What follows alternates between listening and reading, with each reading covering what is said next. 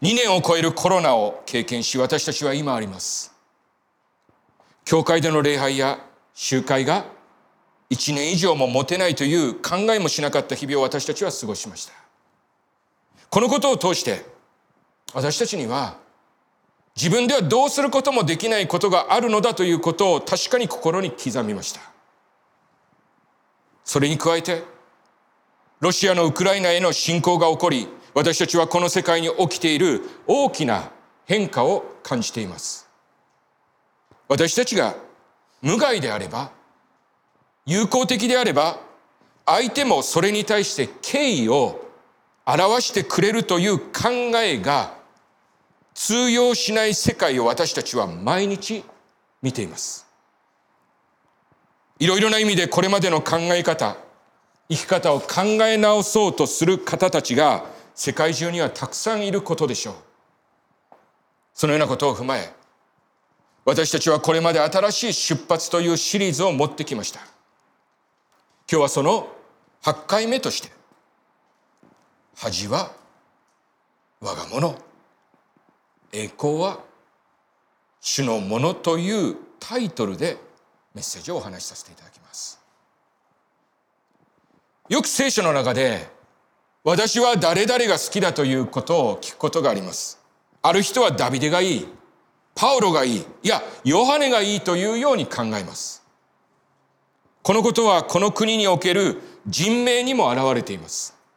最近は少なくなってきているかもしれませんが、聖書の人物の名前を我が子につける親は多いのです。私に関して言えば、聖書の人物はどの人も味があってそれぞれから教えられます。そんな中で、個人的には、あの、ペテロに愛着があります。なぜなら彼が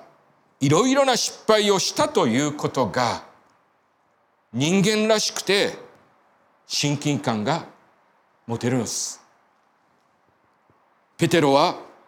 エピソードに書かない人で、新約聖書において160回以上も名前が出てきます。細かく見ていくとキリがありませんが、彼の言動をいろいろなところで垣間見ることができます。かつて、ガリラヤ湖の上を歩かれたイエス様の姿を見て、それなら自分もと、湖面に一歩を踏み出したものの、風を見て溺れかけるペテロ。最後の晩餐の席でイエス様が弟子たちの足を洗われた時、私の足は決して洗わないでくださいと言い、それなら私と関わりはないとイエス様にたしなめられて、それなら主よ、足も手も頭もと言い返したペテロ。その他にもいろいろなエピソードがありますが、今日はこのペテロの上に短い時間に起きた一連の三つの出来事を見ていきたいと思います。イエス様は十字架におかかりになる直前、ゲッセマネの園において苦闘の祈りを父なる神にしました。つまり、父なる神から差し出された十字架という苦き杯を飲み干すということです。その祈りをしながら、イエス様は血の滴りのような汗を地に落としました。そして、悲しみのあまり死にそうだと言われたんです。あなたは悲しみがあまりにも大きくて死ぬかもしれないと思ったことがありますか？この表現にはとてつもない悲しみが込められています。その時イエス様はその場に三人の弟子を連れて行かれました。その苦しみを共有して共に祈ることを願われたのでしょう。しかし彼らはその苦しみに対する理解も同情もなく眠りこけていました。彼らは2回もイエス様によって起こされ、3回目にも彼らは寝ていたと聖書は書いています。そして、その中にペテロがいました。その後すぐにユダを先頭に最主張民の長老など大勢の人が剣と棒を持ってこの園にやってきました。イエスの弟子の一人ユダがそのユダの接吻を合図に捕らえるという手はずは整っていたのです。その今、まさにイエス様を裏切ろうとするユダに対してイエス様は、友よ、何のために来たのかと言われました。イエス様はいかなる人間をも友のように向き合いました。ペテロはそのイエス様のそばに3年間付き添い、そのイエス様の姿を見てきたはずでした。しかし、その時ペテロは剣を抜き、イエスを捕らえようとする大祭司のしもべの耳を切り落としたのです。彼は単純明快。カーッと来たら、すぐに行動に出る人でした。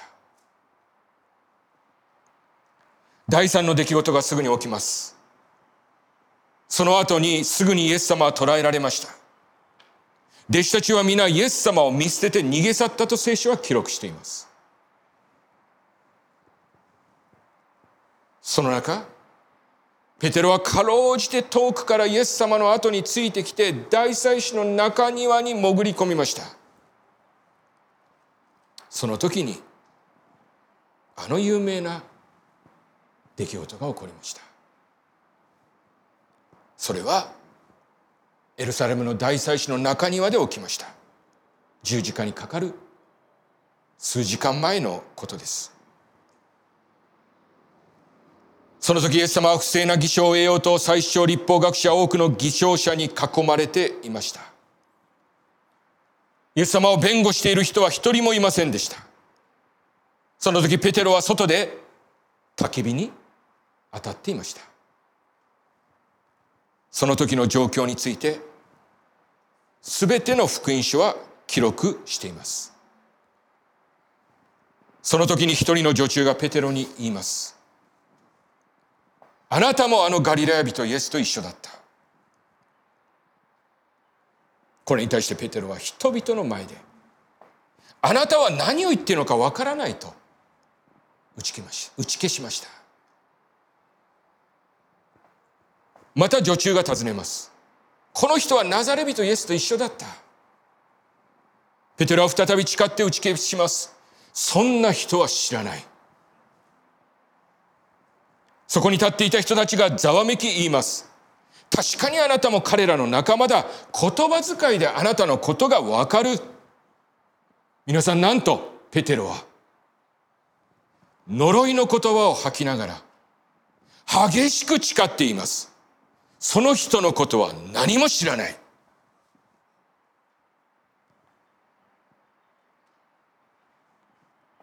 実はこの三度の否認をする数時間前にペテロは「主よ私は極にでもまた死に至るまでもあなたとご一緒に行く覚悟です」と言っていました。そしてそれに対してイエス様はこのペテロに言われていました「ペテロよあなたに言っておく。今日鶏が鳴くまでにあなたは三度私を知らないと言うであろう。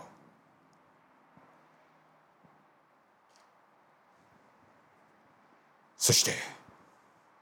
このイエスの言葉通りに彼は三度イエスを否定しその時鶏の鳴き声が響いたのです。聖書はその時この中庭を通り抜けていくイエス様とペテロの目が愛。ペテロはそこから飛び出し男泣きに泣いたと記録しています。この大祭司の家の跡が今もエルサレムにあります。そこにある外庭の階段はイエス様の時代からあるものでまさしくこのペテロやイエス様がそこを歩いたと言われています。かつてエルサレムに滞在していた時まだ観光客が詰めかける前の早朝エルサレムの旧市街を一人で散策していた時ななんと鶏と遭遇しました。思わず聞きました。お前はあのペテロの否認の後に恋宝に高に泣いた。あの鶏の子孫かいと。もちろんノーリスポンス。Of course 現在の大祭司の邸宅邸にはこんな銅像があります。誰しもが考えるようにこの銅像を作った人はその作品の中にしっかりと鶏を入れましたペテロの失敗は今全世界の人たちが知るところなのですこの三度というのは一度一度否定しても後の2回はそれを打ち消して正しいことを言うチャンスがあったということです。しかしペテロはその機会があったにもかかわらず命を懸けてあなたに従うと言ったお方を否定したんです。主にある皆さん私たちはペテロを笑うのではなくてこの彼の姿に自分の姿を重ね合わせないでしょうか。約束したこと決意したことが何度も変わりそれをやり直すチャンスがありながらしかし結局のところ妥協が生まれことは何の進展もなく解決もなく前に進まない。口では大層なことを言いますが都合が悪くなれば実際には何もしない彼の姿は私たちの姿です普通の小説ならペテロはここで終わりでしょう。The end. せいぜい裏切り者、笑われ者として物語に登場するぐらいでしょう。しかし、イエス様はそんな彼に復活なされ現れました。あのガリラヤ湖でイエス様はもう一度ペテロをはじめ弟子たちにその姿を表されたのです。大祭司の中庭の焚き火の前でそばで三度イエス様を否んだペテロのためにイエス様はガリラヤ湖畔で自ら焚き火を起こし魚を焼き彼を迎えました。そしてあの三度の否認を一つそしてまた一つペテロの心から取り除くかのようにして、その湖畔でペテロに三度聞かれたのです。私を愛するか ?Do you love me? そして私の羊を養いなさいと。Feed my sheep イエス様が十字架にかかる前イエス様を三度否む前イエス様はペテロにこう語りかけていましたシモンシモン見よ。サタンがあなたを麦のようにふるいにかけることを願って許されたしかし私はあなたの信仰がなくならないようにあなたのために祈ったそれであなたが立ち直った時には兄弟たちを力づけてやりなさい。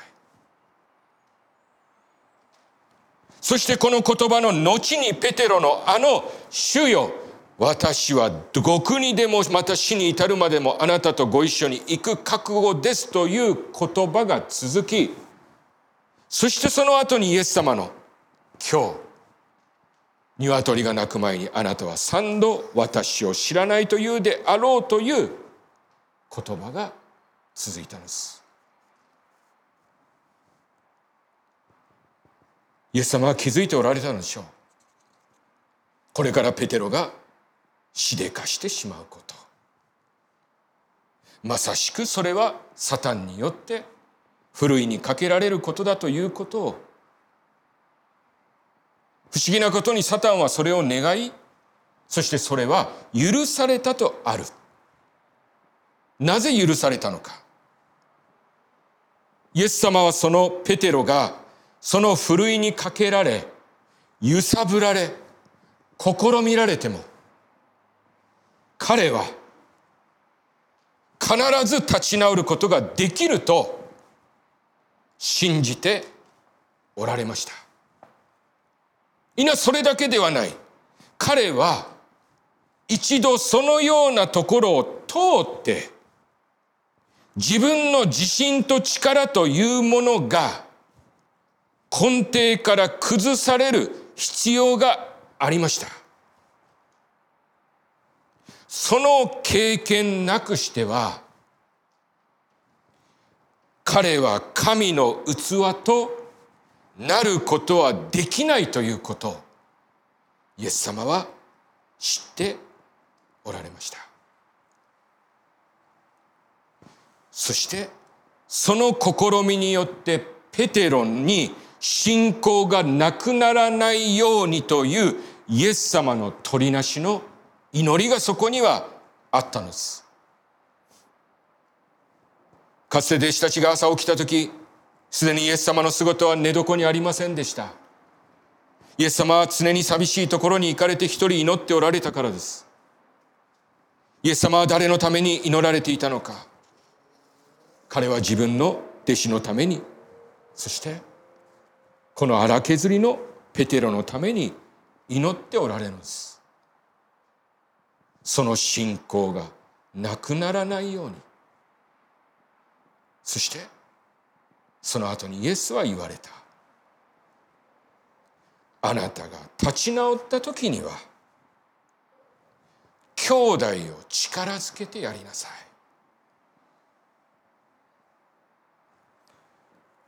進学校時代の恩師の言葉が今も心に残っています。その恩師は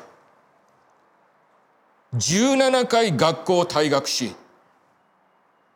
最後に彼を受け入れた学校は横浜にある中国人の学校でした。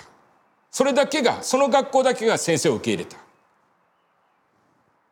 先生は幼い時から家庭で暴力を振るい。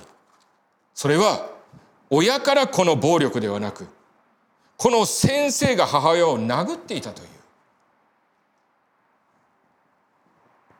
相当の問題児だったらしい。その先生が口癖のように言いました。つまずいたものだから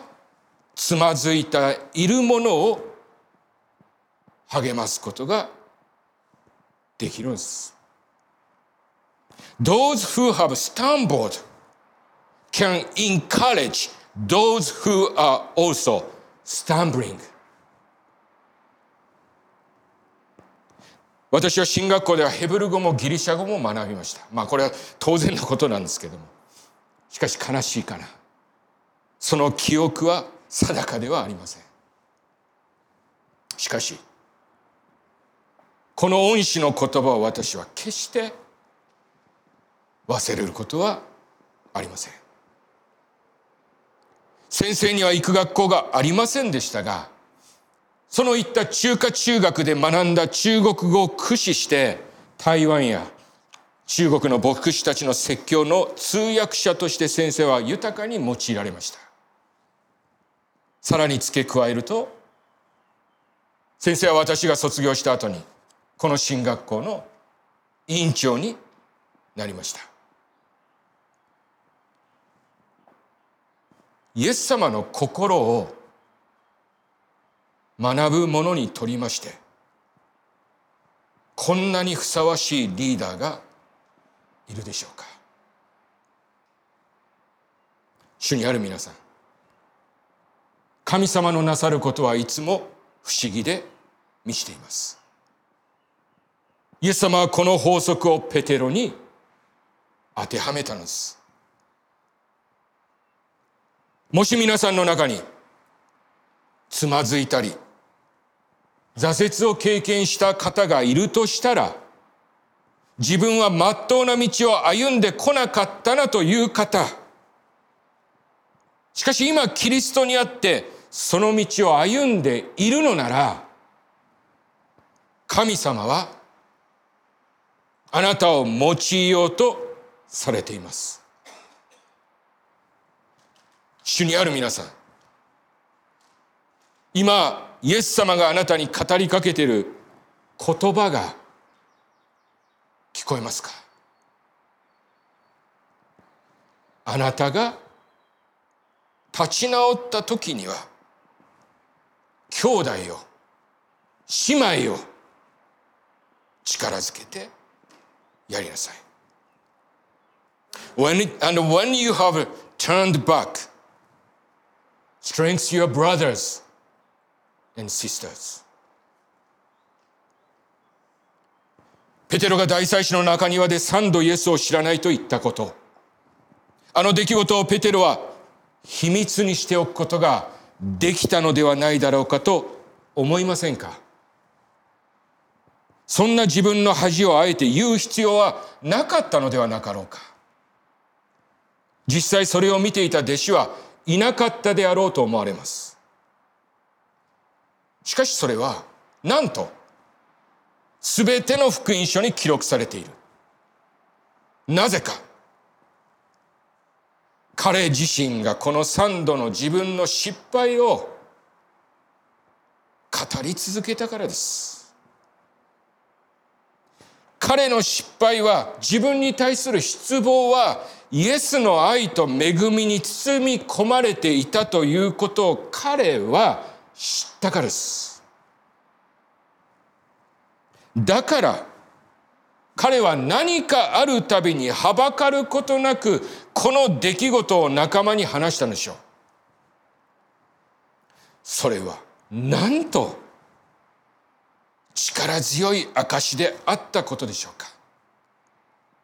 彼の失敗とそれに伴うイエス・キリストの愛を聞いた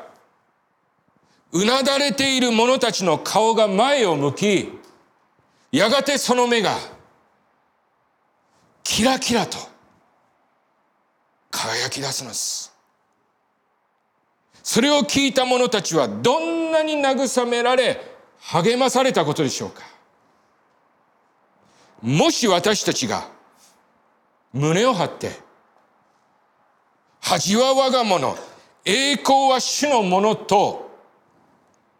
生きることができるのなら皆さんお気づきでしょうか？それはイコール私たちの魂の解放を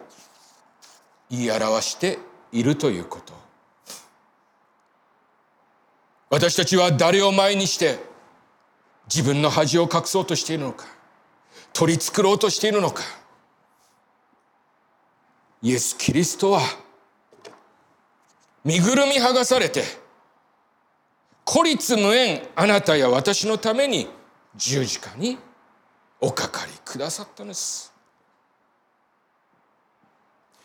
私たちは変わることができます。それにはいろいろな原因があります。その中で最大のものすなわち私たちを変えうる最大のものは愛ですそして許しです。絶対に許されない過ちをしたにもかかわらず、それを受け止め、許してくださる。その愛を見て、どうして私たちは変わらずにいられようか。皆さん、イエス様がペテロにお会いになった時、船と網を捨ててペテロが従っていった時、ペテロを見られたイエス様が一番最初に何と言ったか。あなたはヨハネの子、シモンである。あなたをケパと呼ぶことにする。ケパは岩という意味です。闇、嵐を見て恐れ、捕らえに来た者たちになりふり構わず剣を振り出し、これは皆さん、言い方変えたら彼は恐れてるんですよ。大祭司の中庭で女中が発した言葉に大いに動揺した彼がイエス様の言葉通り岩と変えられていくのです。この希望がイエスを裏切ったペテロに託されたように生活の中で時に傷つき挫折し行き詰まっている私たちにも与えられているということを今朝確信しましょう。挫折やつまずきはいつまでも私たちの心に残り、暗い影を落とし、それが私たちの言動を押しとどめてしまうかもしれません。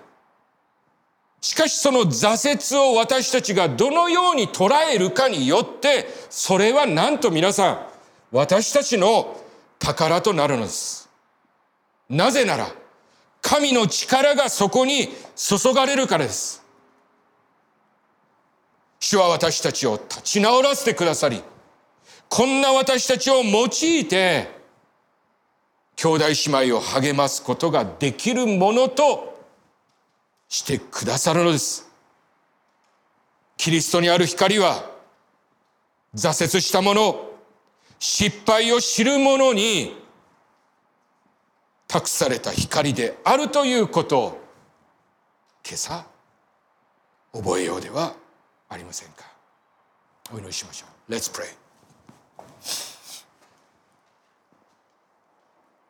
愛する天のお父様